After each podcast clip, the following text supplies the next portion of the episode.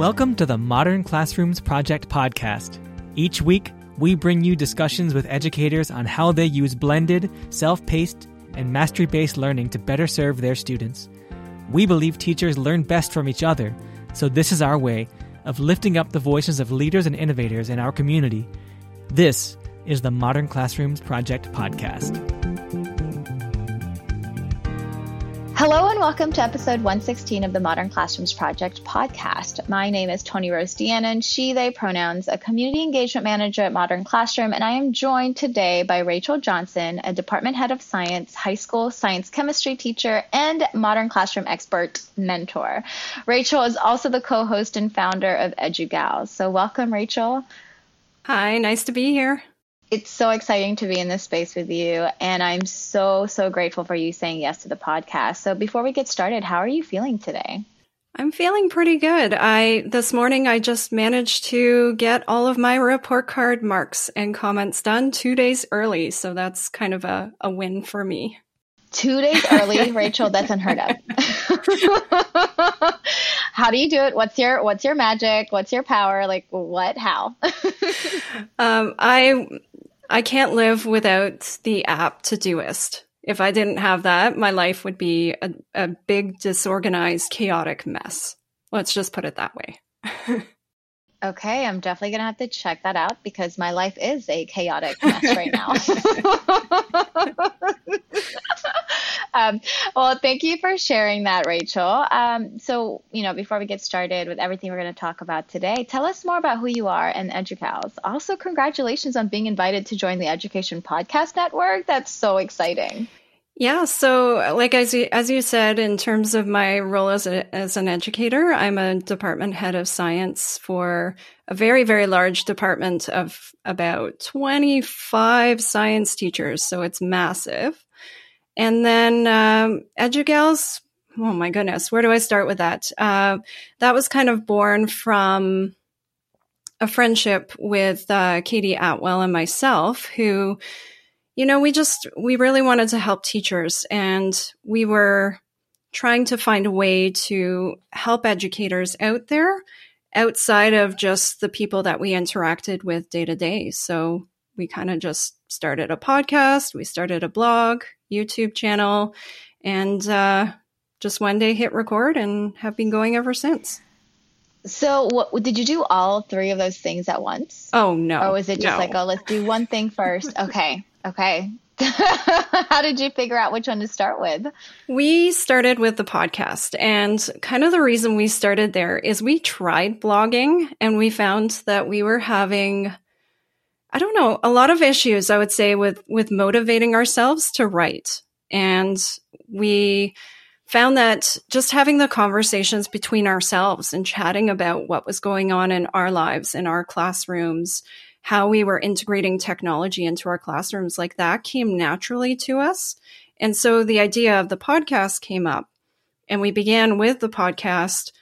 Going from then, we would take the podcast episode and create a really sort of detailed show notes blog post that went along with it. So we got our blogging in that way, and that sort of helped motivate and build that sort of part of it. And then the YouTube stuff kind of just came along because occasionally we talk about a tech tool on the podcast and we would want to create some sort of tutorial or support material that went along with it. So, you know, the, the YouTube channel is not super active, but uh, we kind of post things on there as as they pop up.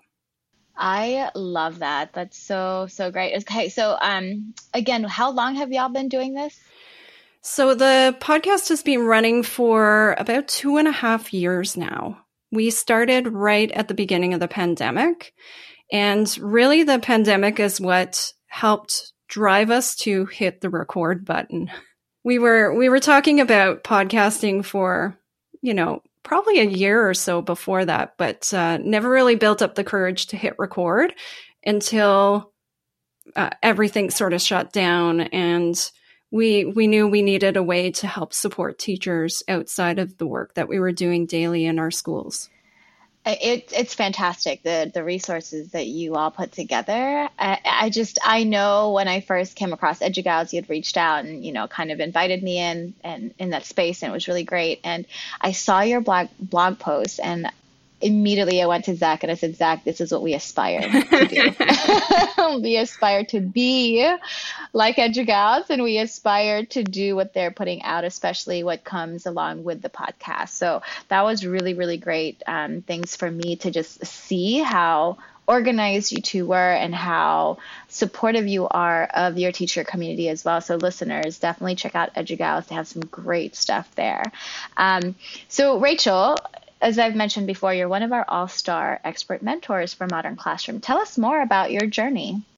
I think my journey with uh, with modern classrooms it it started probably a good 10 years ago and i know this is before modern classrooms itself but i started with uh, flipping my classroom about 10 years ago so i've i've been creating instructional videos for a very very long time and uh, played around with flip classroom structures in my classroom itself, I found very quickly it turned into a self paced environment just naturally because, you know, all of the many things that kind of go on in students' lives.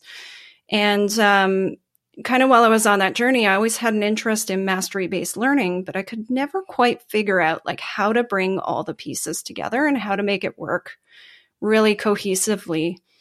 And then about two years ago, yeah, around two years ago, I came across the modern classrooms model uh, through some of the work I was doing in my role as an innovation coach for the board at the time. And as soon as I found it, I'm like, oh my goodness, this is it. Like everything just clicked. This was exactly kind of the framework that I was looking for. You know, I'd been trying to implement so many of the little pieces, but modern classrooms itself just brought everything together for me it solved that mastery piece for me. And, you know, I, I immediately saw how much value there was in this model. So some of the work I did with, with my coaching role in the board, I, I started immediately bringing in like professional learning communities to help others learn the model. I used it in some of the teacher facing PD that I created as well. And um, I'm pretty excited because now I'm back in the classroom this year. I'm implementing the model fully as a teacher um, and loving it and would never, ever, ever go back.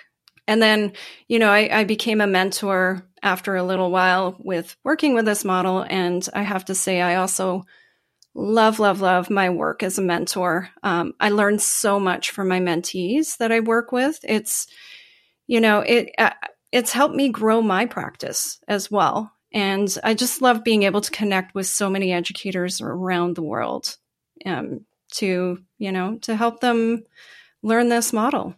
And I think that's definitely one of my favorite parts about being a mentor for Modern Classroom is the, you know, I got to see and hear all of the the different expertise and experiences of teachers all around the country and it really pushed my thinking as well because I was working with teachers who taught content that I had no idea about right so for example dance um, I taught some arts uh, or I mentored teachers who were teaching arts. And so it was all very much like, oh my gosh, can I do this or can I not do it? And it's like, no, I can actually. And it was really nice. Um, Another thing too that you had said, I know previous to me hitting record on this podcast is, you know, you and I were talking about the joys of being around our young learners, just the youth in general, and how much fun it probably is to be surrounded by kids again. Um, I know that if I have an opportunity to get back in the classroom, I don't know if I could say no. It's just the kids are so much fun. Like they bring out the best in me. They definitely make me feel young as well. And then to be able to um, implement all of the things that I've learned from educators all around the world implementing this model, I feel like my classroom would be so amazing. mm-hmm, for sure you know, my work as a coach was great. I loved working with teachers, but you miss that connection with students. You miss building those relationships with students, even if you are in other teachers' classrooms. It's, it was the one piece that was missing for me. So, yeah, like you said, I'm I'm so grateful to be able to now build those relationships again with students and I'm loving every minute of it yeah i'm that that is that's amazing. Uh, welcome back to the classroom. And i'm glad that you're able to just bring so much joy and also your kids bringing you so much joy as well. So um, okay well thank you for sharing your journey with us. Um, and so you and your co-host katie you found passion in ed tech and you created edugals right? And you decided you know what we want to be able to support teachers in a way that i haven't had um, that kind of support right? So you saw kind of a gap and you decided like you know what i want to create this for our teachers. And so, what is a tip that you have for someone who is interested in pursuing their passion but may be afraid to do so? I mean, like you said, you too, right, have a podcast, blog, and a YouTube channel, which is a lot to manage because you yourself, Rachel, are doing so many different things, right? And so, I definitely have so much to learn from the both of you. And so, how do you manage this plus teaching, plus family, plus everything else that you're doing? Well, okay, so so let's go to the the first part first part of the question and in terms of a tip to get started if this is something you're interested in doing, it's just start. If you uh, if you go back and listen to some of our first episodes of our podcast, like for us, they're very kind of I don't know cringeworthy to listen to because they sound super scripted and we don't sound very comfortable behind the microphone. But just by hitting that record button and just getting started, we have grown as we've gone through this process and we've learned so much about ourselves as podcasters. And not only as podcasters, but podcasting has helped us reflect on who we are as well as educators. And so we've grown enormously as educators just because we've gone on this journey. So that's my tip. If you want to get started, just start. Start with some, one thing and start small and just kind of keep building and keep trying to improve your skills as you go along. Now, in terms of managing everything, um, Katie and I, we have a, such a good partnership. Um, we're very good friends outside of school. And um, we're we kind of always say we complement each other very well because I have sort of like that math science kind of side of education. And then Katie is an expert in working with our English language learners um, and teaching ESL courses and English and, and that sort of humanities side of a piece. So we complement each other very well on there. And then in terms of our partnership with getting the podcast out, Katie takes on all of the writing parts. So she does all like the detailed blog posts and everything that goes with our episodes. And then I do all the the more technical stuff like the audio editing and things like that. Um, and really like the team effort, you know, we make time for it. It's our creative outlet. It's our passion. It's, it actually is something we look forward to doing every week. So that's kind of how we get everything done and and how we prioritize that we want to do this podcast and want to continue doing it. And then i guess as as i mentioned earlier for me personally like i i keep myself organized with todoist.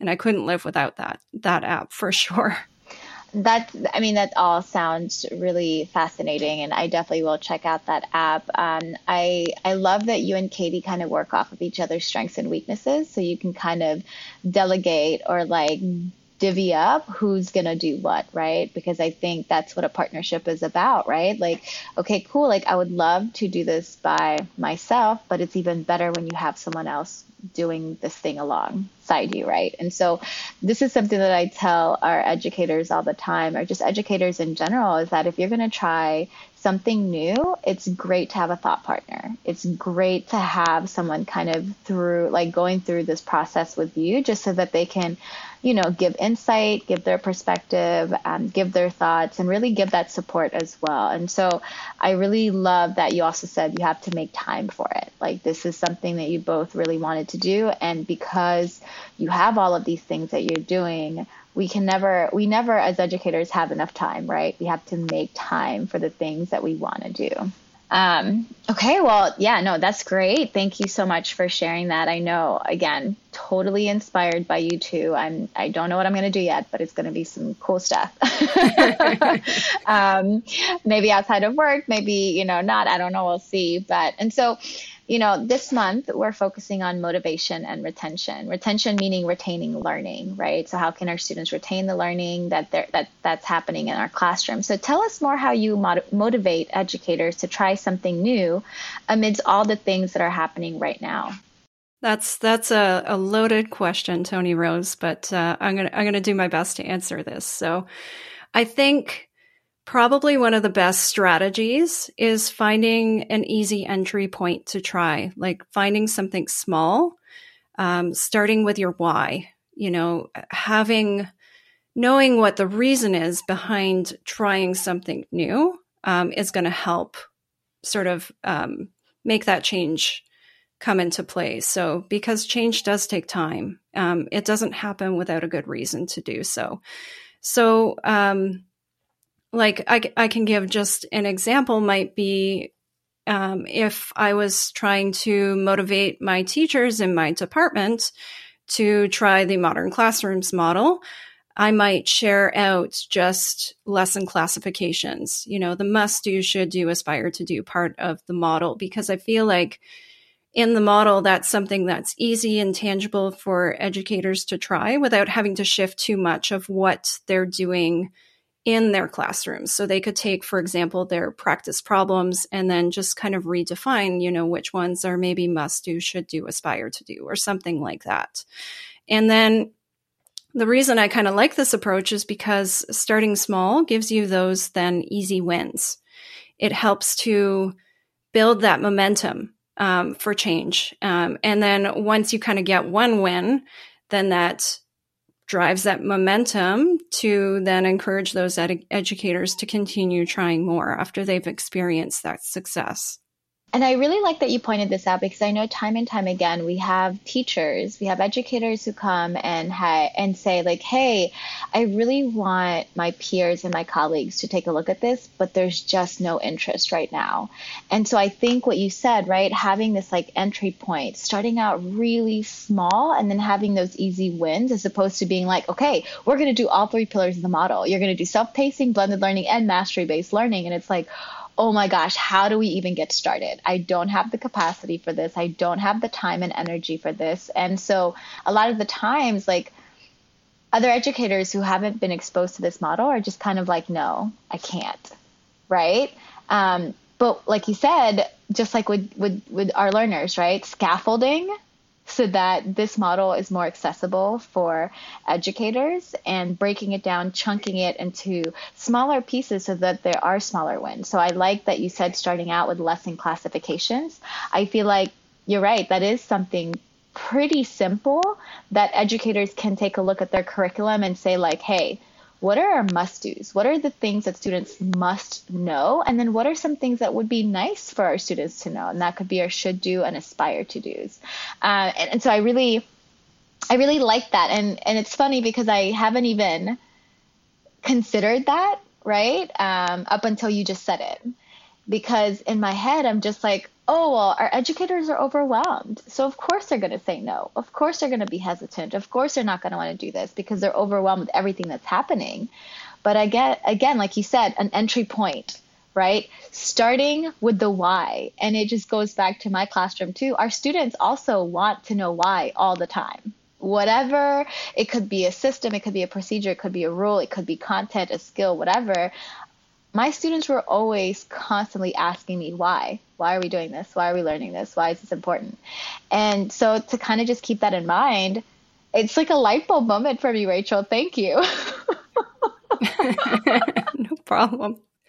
I think i think one thing like it's it's really important to remember that you know a lot of these these teaching and learning strategies we use with our students they also work for our adult educators. Yeah and i'm just I'm at awe right now that it's like so simple as this, right? And it's like, oh, that makes sense. And and I just got back from um, doing a school site visit in Tulsa, and I had a conversation with first grade teachers, you know, and they were really into the model. And then all of a sudden, um, they went, you know, they went to the Virtual Summer Institute. They attended and did and completed the VSI, right, this past summer. And so they created their unit and they were so excited. They're they also teach together uh, or plan together. And so I'm like, oh, they have everything going, right? Like they have each other. They went through the mentorship program. They know exactly what they wanted to do. And then as soon as school started, it was like, hey, you actually have a brand new curriculum. Here's all new technology.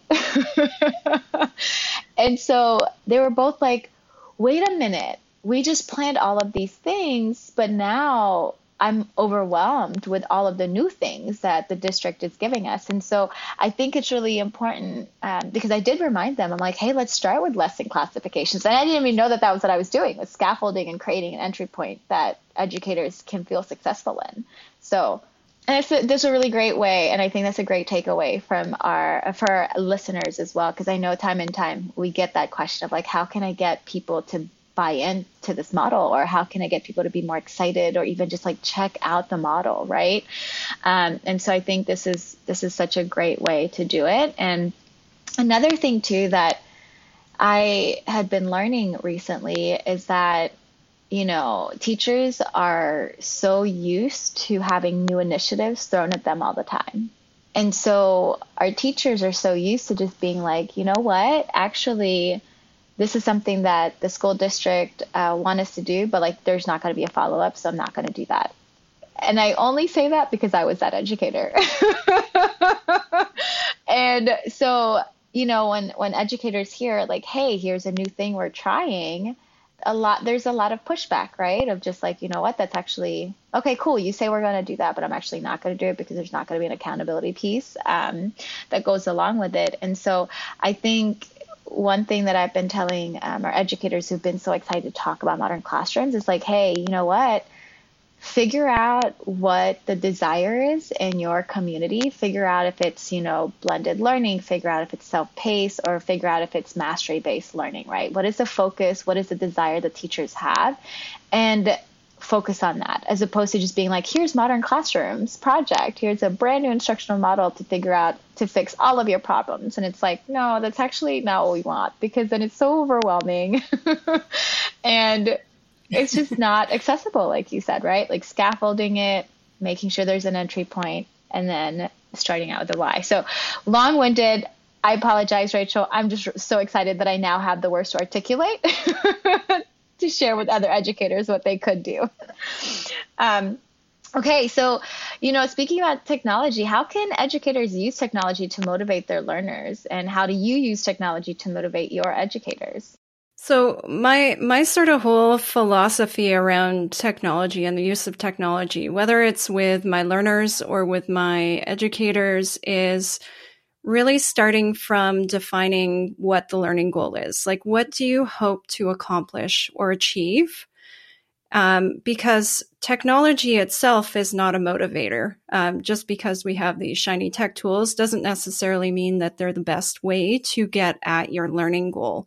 So, having a very, very clearly defined learning goal first is needed because then you can take a look at that and go, all right, will technology enhance or support that learning goal? And then what tools do I have available that might enhance or support that learning goal? And you can go from there. So, you know, say for example, with professional learning, you know, the learning goal, if if the goal is to retain learning, you know, is is there there could be multiple ways that you could approach it. You could do a live sort of session with people or you could record a video or record a podcast. You know, and which one is going to help retain learning the best for that. For me, you know, I sort of see that as being a video is fantastic and it's going to be very beneficial and motivating for our teachers because um, it, it gives teachers a little bit more autonomy to drive their own learning. Like, we're giving them the the chance to watch that at their own pace to be able to go back to rewatch sections. And so for me that that would be motivating. It would help retain the learning. And so that would be a good use case then of using technology to enhance that learning. I think as well also with the tool itself like the choice in the tool itself can also be motivating depending on on what the tool is. So like if there are multiple ways that you could get at that learning goal you could provide choices in terms of what tool the learner could be using to access that learning goal.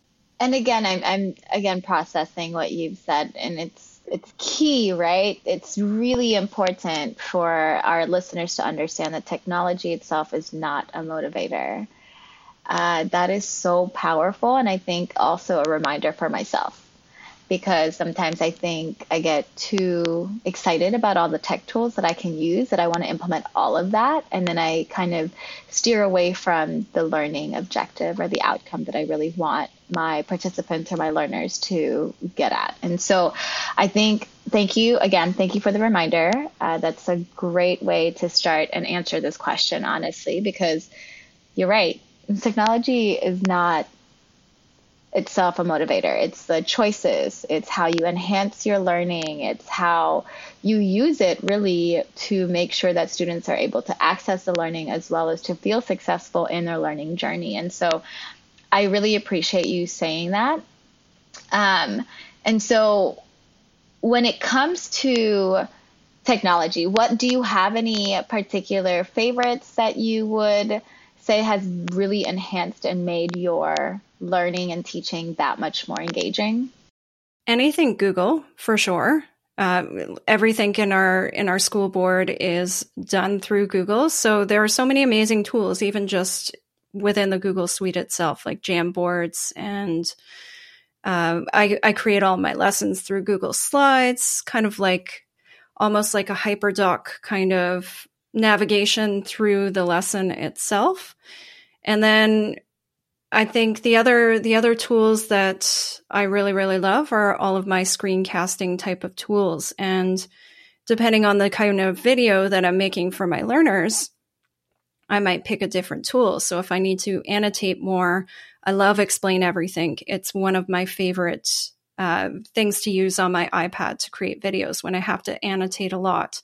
And as a chemistry teacher, I have to annotate tons for those videos, but then maybe if I'm doing more of like a slide presentation and just kind of navigating through some slides that way, then I might use Screencastify. So again, even even the choice of tool that I'm picking to record my videos is going to depend on what the goal is for my video. So I would say those are probably the tools that I end up using the most in my classroom. And that in itself makes a lot of sense too, right? There's just a lot of intentionality behind why and how you choose the tools that you have in your classes, which I think is really commendable. Um, and so I guess this is going off script, Rachel, and I hope you don't mind. How do you how do you navigate teacher challenges, right? Like educator challenges when it pertains to technology? Because I know that we have a couple we have a good size or a good amount of educators who are just not comfortable with using technology to enhance their learning and teaching experiences. How do you get those educators on board with trying technology? I think it goes back to what we were talking about earlier and, and finding again those small little places where you have those entry points. And also understanding for our educators, you know, what maybe what what a current struggle is or what a current problem is that they need to solve in their classroom and then showing them how they could potentially solve that that struggle or challenge with technology.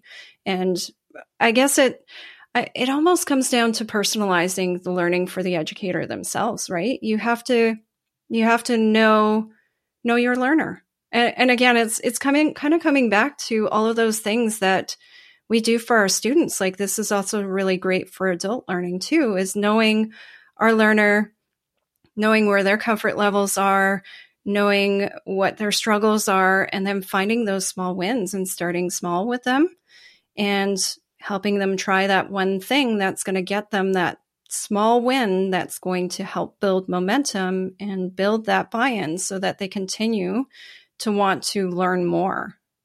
And you said something really powerful, right? Personalizing that learning for educators. I think as someone who work with educators now, just like yourself, right, really being intentional with disrupting the traditional way that we've done PD for our educators. And so, you know, we always tell our educators differentiate for your learners, but then we don't differentiate for our educators when they're learning something new. And so I think it's really important to keep in mind where like the lesson classifications again, right? The must do, should do, and aspire to do, just so that we can cater to all the different levels that are coming into that um, that space. Because you know again like teachers come in with their expertise and so they're expert at what they do. They know exactly how to do certain things and they don't know how to do certain things and it's kind of it's really powerful when we create that space of personalized learning for educators as well um, and just allowing for them to continue working with their strengths and weaknesses. And so um, i know from my experience when i worked with a school um, it was some of the teachers have never created an instructional video before and so it was very daunting for the teachers and they're just like oh this is going to take a lot of work. It's going to be so time consuming and i don't know i don't even know what i'm going to say. And so we spent that entire day uh, going over blended learning what blended learning looks like and then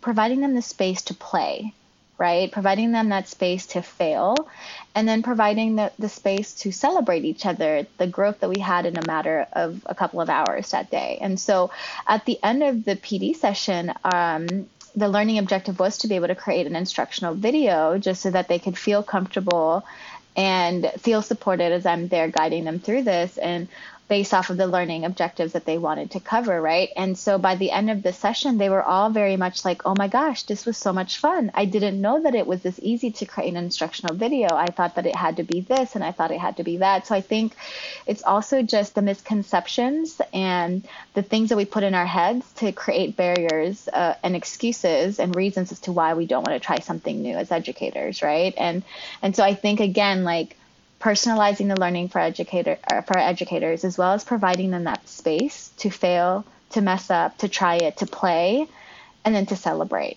when they've created something. I think that that's such an important part of PD.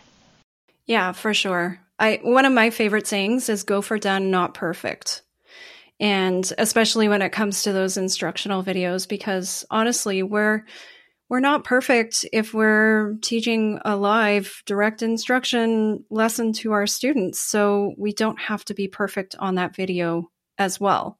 It's okay that there are mistakes in there. In fact, I, I love keeping mistakes in my videos because sometimes it's a good tell to know if my students are actually understanding the material or not. Because if they're not coming and asking me questions about it, I know like that's setting alarm bells off in my head. And I know that, you know, I need to check in with those students and make sure that they really are truly understanding that content. So sometimes mistakes are good. Yeah, and I think mistakes are always good when we especially correct them. And I think too with mistakes, I always say again and again that our students actually love watching us make mistakes we're modeling that it's okay to not be perfect um, time and time again right? Like we expect perfectionism and that's just not ideal. And so our educators like a lot of the educators that i've worked with they will straight up say like yeah i'm a perfectionist. And it's like okay now how can we disrupt that? Because i'm sure you're exhausted. Because i was that teacher as well right? Like i wanted everything to be perfect and that's just not ideal. It's not realistic. It's not okay. It took a lot of energy and time for me to show up as perfect as i could and then get really frustrated when i couldn't be perfect. And so um, you know, this is something I tell educators too is that when you're creating videos, show off your personality. Be quirky, be weird, be odd. Say your jokes, you know. Um, invite your fur babies in, invite whoever else in. Like it's okay because we are human beings, and our students see us as real people when we create that space of just like showing up as ourselves authentically. And so just because we're recording it doesn't mean that we have to be super dry at all. Um, okay, so listeners, we're going to take a quick break for an announcement, and when we come back, we'll talk a little bit more about um, EduGals and just Rachel's experiences. And so we'll be right back. Hey, listeners, it's Toni Rose here with some announcements and reminders. If you and or your teacher bestie are interested in the virtual mentorship program, we do have scholarships available. Make sure to check out modernclassrooms.org/scholarships. We have regional scholarships available for educators in Baltimore City, New York City, DC, Chicago, Tulsa County, and the Twin Cities that include full tuition, a year of implementation support, and a $500 stipend for finishing the program. We are continuing our scholarship across the state of Indiana, which includes implementation support and 30 PGPs. Any educator in the state can enroll right now at modernclassrooms.org/indiana. We also have partnerships with districts across the country who are paying for educators to go through our training. As for professional learning, make sure to check out our webinars page on modernclassrooms.org/webinars.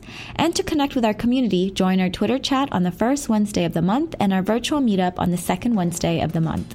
Both are at 7 p.m. Eastern Time, and we hope to connect with you outside of our podcast.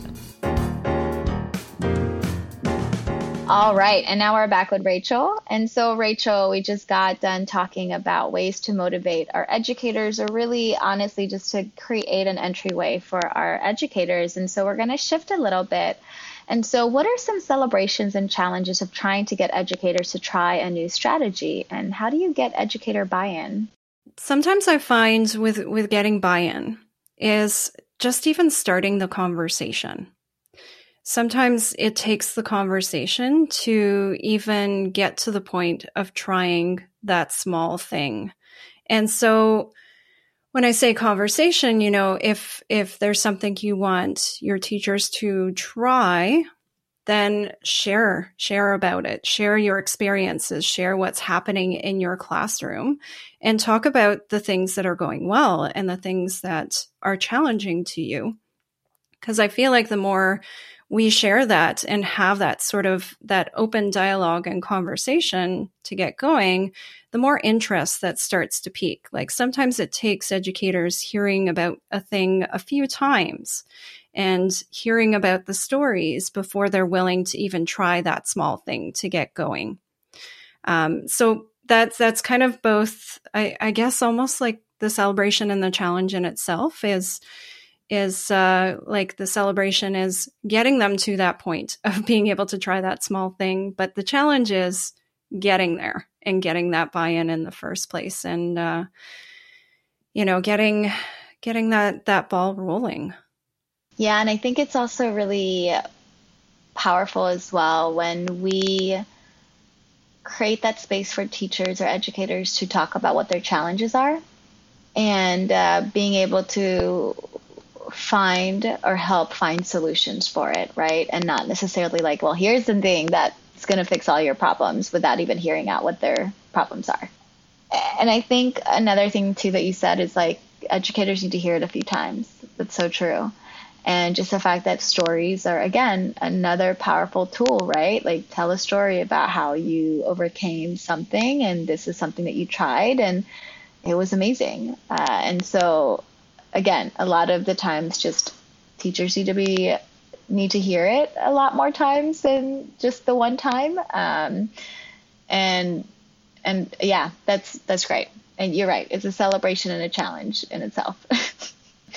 I also learned something too with educators is that they they want educators want to feel like they came up with the solution themselves, right? And not just someone being someone telling them what the solution is.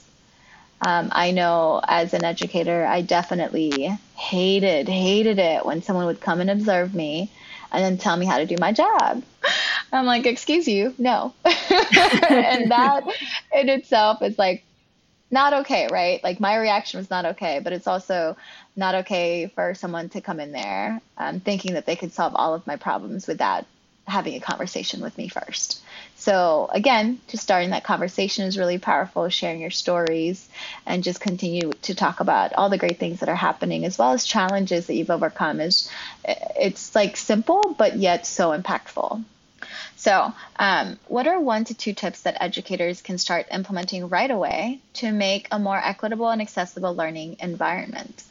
So, I think one of the big things that has really, really impacted my classroom this year is video, video for sure, creating those short instructional videos. So, I, I can speak for both Katie and myself. We both teach English language learners. So Katie is the ESL lead for her school.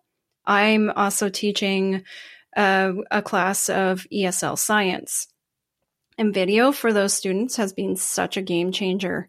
You know, they're they're still there are there are various levels of being able to learn English. And so any of the videos I create, I post up through YouTube and I use YouTube on purpose because YouTube has that tool of being able to auto translate all the closed captionings into whatever the student's first language is. You know, the translations might not be perfect, but at least it's something. And then that gets those students being able to listen along and hear the English while also being able to read it in their first language. So I would say video is definitely a game changer in terms of creating a more equitable and accessible learning environment. The other thing I think is choice. Um, so going back to thinking about what your learning goal is, um, what kind of modalities might support your learning goal, what kind of tools you might use, really knowing your learners, I think is step number one, and then being able to provide the choices for those learners based on trying to reduce or minimize any learning barriers that are present for your students. So I, that also is key to building those equitable and accessible learning environments. And I would say two resources that I find absolutely fantastic for that and to really kind of guide my thinking is the UDL guidelines, the Universal Design for Learning guidelines from CAST.org. I think that's a really great place for you to start kind of thinking about, well, what potential learning barriers might there be for my students and how can I then support all learners in my classroom? Along with the uh, the learner variability navigator that's from Digital Promise, uh, kind of goes along with the UDL guidelines and has some really great teaching and learning strategies in there to to really ho- help support and build that equitable and accessible learning environment. So, video choice, I would say those are kind of like my two big things. And those are great resources that you just named. So, listeners, you'll actually find that in the show notes. And so, definitely check that out as soon as you can. I would like to add another thing to Rachel. When I when you talked about minimizing learner learning barriers, that's really important for us educators to keep in mind, right? Um, another thing that I would also say is the fact that as educators, we sometimes create learning barriers unintentionally for our kids right? And so being able to think about our practice and thinking about what we put in front of our students and the systems and procedures that we have in place, we really want to sit and think about okay, if half of our class is taking too long or if majority of our classes are not mastering something, what is a barrier that I might have unintentionally created that my students cannot access this learning or cannot feel successful in this learning. And so that's definitely something that I asked myself plenty of times when I started implementing the model is that in my head, I think my students should know how to do this thing, but then it's taking them forever. And so then it's like, oh, okay, so I have not provided that support that my students needed just yet, right? Or I have this big thing that I want them to do, but like no guidelines on how to get there. And so as an educator, it's really important for us to also sit and reflect and figure out hey, what are the learning barriers that are out there for my students, but also what learning barriers am I creating that I didn't even know that I was creating? Uh, and so I think that in itself is just it's a it's a hard question to answer sometimes, but I think as we continue to do this inner work, right, as we continue to not only look out but also look within, we'll create a space that's really great for our learners and for ourselves too as educators. Yeah, for sure. And it's funny you mentioned that because looking back, we we've just started running a grade 9 science course this year with new curriculum and I'm working with a really great team of educators where we're we're implementing the model and also doing various other things to support our learners because this uh, this grade nine science course is de-streamed, which means that we have all sort of learning levels within a single stream for our grade nine courses, and so that's that's a very new practice for us. And what we noticed in our first sort of unit is we were seeing that that thing. We were seeing that a lot of our learners were taking a really long time to get through our lessons and we realized the barrier we were creating for them is that we were putting in almost too much choice into our lessons. So we were having must do, should do, and aspire to do activities in every single lesson, which was actually overwhelming some of our learners.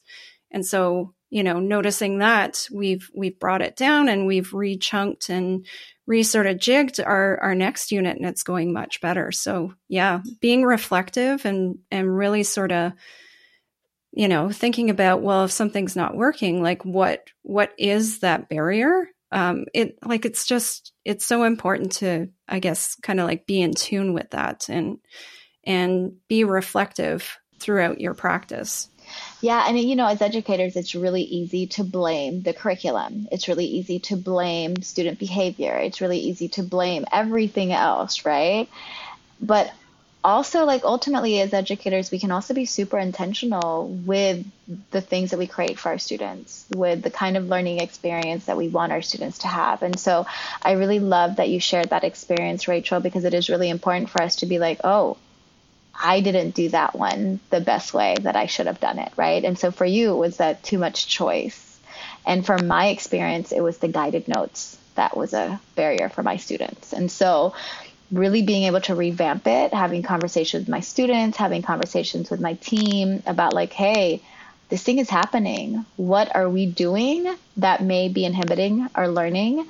Um, or what is it something that we can change, right? And so thank you so much for that, Rachel. I think a lot of the times I also need that reminder. And so I'm sure our listeners really um, appreciate that. And so what do you hope to see in the future? And what goals do you have? It can be education it can be you know personal whatever you want to share with us. I think well i, I have quite a few goals but um, in terms of EduGals i would say our our goal is we just recently hit 100 episodes. We're up to 107 now so our next goal is to to get to that 200 mark Um, so we're we're working towards that. Just kind of building and um, being able to to share what we know and and connect with other educators is is kind of our goal with our work through EduGals. 200 mark that's amazing uh, i hope that you're also celebrating that you reached 100 and you're now at 107 so Every time we record and I say the episode number 10, 10 something, uh, I get a little head tilt from Katie. So, oh, that's so beautiful. So beautiful. So, Rachel, how can our listeners connect with you? There's a few ways you can connect with us. So if you if you'd like to connect with EduGals, our email is info at edugals.com. Our website's edugals.com. And uh, our Twitter handle is at EduGals. If you want to connect with me personally, um, you can reach out to me through my Modern Classrooms email. So that's rachel.johnson at modernclassrooms.org. Um, and I'm also on Twitter at Dr. underscore R underscore Johnson. It's a mouthful of a handle, but uh, it is what it is. Oh my gosh. I just love being in this space with you, Rachel. I know you were talking about it previously too. It's like it's been a while since you and I have been in the same space. So this is really, really, really nice. So um, thank you again for your time and energy this morning. It's truly a pleasure to be in this space with you again. So listeners, remember you can always email us at podcast at modernclassrooms.org and you can find the show notes for this episode at podcast.modernclassrooms.org slash 116. We'll have this episode's recap and transcript uploaded to the Modern Classroom blog on Friday, so be sure to check there or check back in the show notes for this episode if you'd like to access those. Thank you all for listening. Have a great week, and we'll be back next Sunday. Thank you so much for listening. You can find links to topics and tools we discussed in our show notes for this episode. And remember, you can learn more about our work at www.modernclassrooms.org and you can learn the essentials of our model through our free course at learn.modernclassrooms.org. You can follow us on Twitter, Facebook, and Instagram at Modern Class Proj. That's P R O J. We are so appreciative of all you do for students and schools. Have a great week, and we'll be back next Sunday with another episode of the Modern Classrooms Project podcast.